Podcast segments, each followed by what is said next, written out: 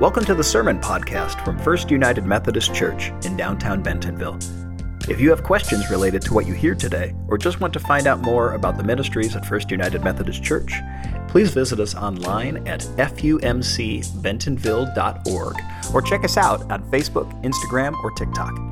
Good morning.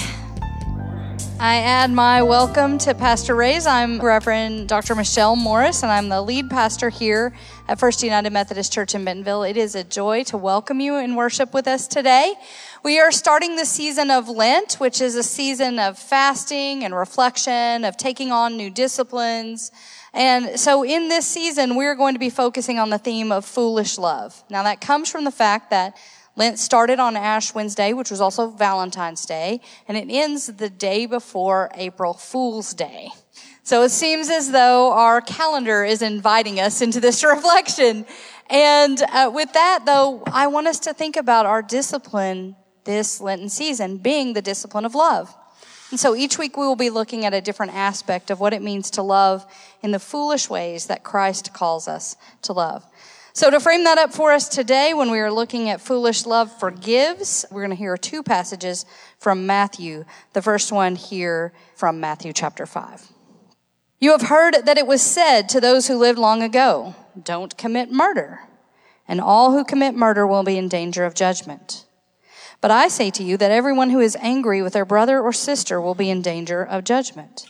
If they say to their brother or sister, you idiot, they will be in danger of being condemned by the governing council. And if they say, you fool, they will be in danger of fiery hell. Therefore, if you bring your gift to the altar and there remember that your brother or sister has something against you, leave your gift at the altar and go. First, make things right with your brother or sister, and then come back and offer your gift. Then Peter said to Jesus, Lord, how many times should I forgive my brother or sister who sins against me? Should I forgive as many as seven times? Jesus said, Not just seven times, but rather as many as 77 times. Therefore, the kingdom of heaven is like a king who wanted to settle accounts with his servants. When he began to settle accounts, they brought to him a servant who owed him 10,000 bags of gold. Because the servant didn't have enough to pay it back, the master ordered that he should be sold along with his wife and children and everything he had, and that the proceeds should be used as payment. But the servant fell down, kneeled before him, and said, Please be patient with me, and I'll pay you back. The master had compassion on that servant, released him, and forgave the loan. When that servant went out, he found one of his fellow servants who owed him 100 coins. He grabbed him around the throat and said, Pay me back what you owe me. Then his fellow servant fell down and begged him, Be patient with me and I'll pay you back. But he refused. Instead, he threw him into prison until he paid back his debt. When his fellow servants saw what had happened, they were deeply offended. They came and told their master all that happened. His master called the first servant and said, You wicked servant, I forgave you all that debt because you appealed to me. Shouldn't you also have mercy on your fellow servant just as I had mercy on you? His master was furious and handed him over to the guard responsible for punishing prisoners until he had paid the whole debt. My heavenly Father will also do the same to you if you don't forgive your brother or sister from your heart. This is the word of God for the people of God. Thanks be to God. Let us pray. Lord, open our hearts, our minds, and our eyes that we might see and know the word you have for us this day. In your holy name we pray. Amen. Routines are things that often we quit paying attention to after a while. That's part of the point of a routine, right? You don't even have to think about it. You just do it. It's so rote, it's so ingrained in who you are that you don't even put that much thought into it. I am getting back into a routine that I used to have. I've started going to Zumba classes over at the, at the community center. I missed Zumba. I had a routine of going to Zumba when I was in Texas and I loved it. I was the only person in the class who was an English speaker. Everyone else spoke Spanish, but you didn't have to speak the same language to move. It was great. However, one day the song came on that was very much part of our routine that we all did all the time and just went through the motions and did the routine. And all of a sudden, the room broke up in, in revolution. Like they just stopped and started shouting and yelling and I didn't know what was going on because I don't know Spanish well enough. And so I'm just confused by this moment. But then as I'm listening really intently, I realize that they're objecting to the song whose lyrics, main chorus was La Vaca Moo, which is the cow moo. And I gathered that the song was calling us all cows. And the ladies were objecting to this. And so eventually I objected too once I caught up with the revolution. But, um, but anyway, we, it, it had been something that was so routine to us, we hadn't even really noticed what was being said. And then when we stopped and took notice, we had, we had to object. And so we never did that song again. It reminded me of the time as a kid when I finally listened to the words of Rockabye Baby. Rockabye baby on the treetop. When the wind blows, the cradle will rock. When the bough breaks, the cradle will fall and down will come baby, cradle and all. How is that a lullaby?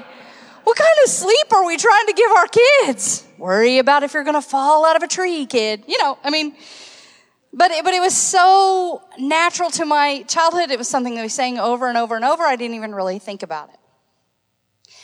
That was the reason for disrupting communion in here and having us do the Wesley Covenant prayer. In part, it was to give us a new routine, a new set of words for us to remember that shapes us. But it should also help us to remember what's powerful about the Lord's Prayer. And maybe as we, we return to it today and pray it today, maybe we'll pay attention to what we're actually praying. I want to draw our attention to some of that prayer that we pray, and I don't think we think about what we're saying. And that is, Forgive us our trespasses as we forgive those who trespass against us. Do we know what we're saying? That as there means just like. Forgive us our trespasses, just like we forgive those who trespass against us. That's great if you've forgiven everyone in your life. But if not, do you realize that we pray for God to treat us just like we treat them? We pray this parable of the unforgiving servant every time we lift up the Lord's Prayer. And we stand potentially in the place of the unforgiving servant that if we cannot forgive, can we receive God's forgiveness? It puts an urgency on forgiveness. We got to square up. We got to get ourselves right with others before we come to this altar and bring the same treatment down on ourselves. Now, I recognize that forgiveness can be tremendously difficult. There can be a lot of hurt and pain surrounding places that, I mean, it's kind of at the base of what is required of forgiveness is facing that hurt and pain. If you're following along in the videos that go along with this series, you know, Pastor Ray mentions that you, you only are called to forgive that which is unforgivable. If it's forgivable, it's easy. If it's unforgivable, that's when forgiveness is required. And I know it's hard. And so I want to give us a formula for how to approach forgiveness. I looked up the words in Greek and Hebrew for forgiveness, and I thought it was going to be two words one Hebrew word, one Greek word. I was wrong. It was a sea of words. there were so many words that I thought, oh, there's, see, this is the reality of forgiveness. It involves so many different aspects of what we have to do. But there were three that I focused in on and I thought these are a good pattern for us to understand what it takes for forgiveness. So one of them is the word that basically means loosen up. And what it's calling us to is to recognize that our way of doing things is a good way, but so are the ways that other people do things. Our way of understanding things can be really a good way of understanding things. So can someone else's way of understanding things be a good thing. The reason why when I have couples come to me who are going to get married, I give them a quiz that they have to take and they take it separately so I can compare their answers. And the last question is, who is responsible for doing the dishes in your house? And I ask that because a lot of times it reveals some undercurrent of, of anger around dishes. Like, well, he does the dishes, but he doesn't load the dishwasher correctly. well, she does the dishes, but she doesn't unload the dishwasher fast enough for me, right? there are expectations that we have, and a lot of times it's the little things that really hang up with us and they snowball into bigger and bigger and bigger things.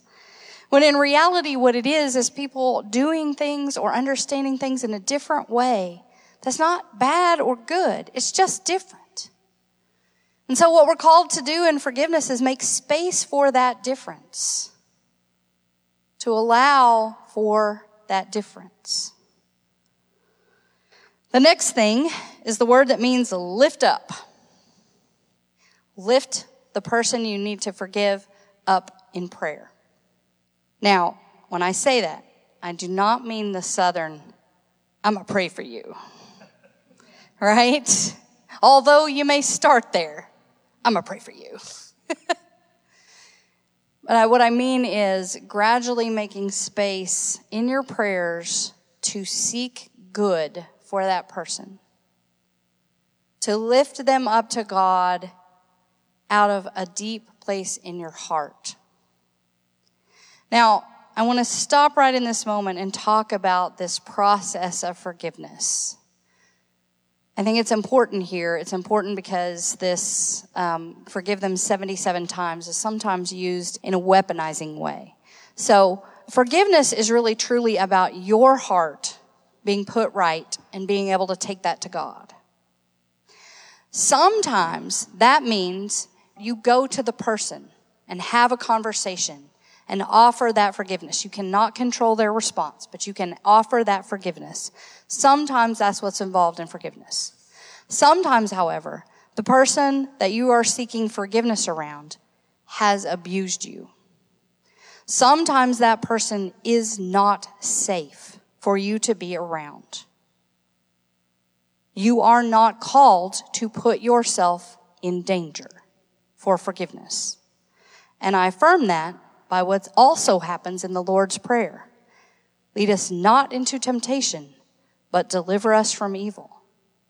If that person might be tempted to continue to hurt you, don't create that space of temptation and get out of that place of evil. You do not have to go every time before the person that you need to forgive. Sometimes it's between you and your heart and you and God. And that is the holy space. Don't listen. I've heard too many pastors say, well, you got to forgive your abuser and you got to go back to him. No. No. You do not. You do not. Now, the last of the three that I think is a good formula for forgiveness is let it go. And it's not just a song from Frozen, right? Letting go is a choice that you make. Faith is a choice you make. Forgiveness is a choice you make. It's a choice to let go of that hate, of that anger, of that anxiety. And again, I acknowledge that this is not something you can just flip a switch and it's done. Sometimes it takes therapy. Sometimes it takes deep study. Sometimes it takes going to your friends and, and walking through all of this and getting to a place of forgiveness. It can be a journey. That is fine. Just go on the journey, whatever it takes to get there. And, and do pay attention to Jesus' instruction. May forgiveness be from your heart, from the depth of your heart. When I was preparing for this sermon, I came across an article done by researchers at Johns Hopkins, and they are actually studying forgiveness. from a medical perspective. And this is how they defined forgiveness a conscious decision to let go of negative feelings, whether the person deserves it or not. It's your choice of letting go. Your choice to set your heart free from that burden. And what happens when you set your heart free from that burden? Well, Johns Hopkins has found a lot of things happen as a result of that. It lowers your risk of heart attack. It improves your cholesterol levels to forgive. You get better sleep. You reduce your pain. You lower your blood pressure. You reduce anxiety and depression and stress. It's almost as if we are hardwired to forgive. It's almost as if the creator of all things made us to be a people who in forgiveness would find healing and wholeness and peace, shalom. So when we are invited, instructed to seek forgiveness before you come to the altar, let us remember that once we have done that work and we do come to the altar, we think we are bringing a gift to God. But what we are actually receiving is a gift from God. There's a reason that the unforgiving servant finds himself in a prison. That's what unforgiveness is. It's a prison. God is here to give you freedom from that prison. God is here to restore you, heart, mind, body, and soul in that forgiveness. Receive the gift that God is giving you. Lent is a season in which we disrupt our routines. We give something up. We take something on. It's a season that calls us to pay attention. So as we are paying attention, as we are giving up in this season, maybe what we need to give up is anger.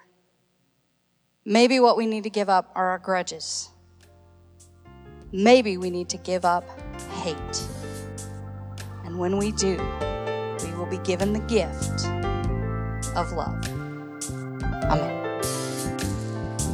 Thanks for listening to the Sermon Podcast from First United Methodist Church in downtown Bentonville. If you would like to let us know you were here, follow the link below to connect. To participate in worship through giving, you can give online at fumcbentonville.org or on Venmo at FUMC Bentonville. FUMC Bentonville welcomes all.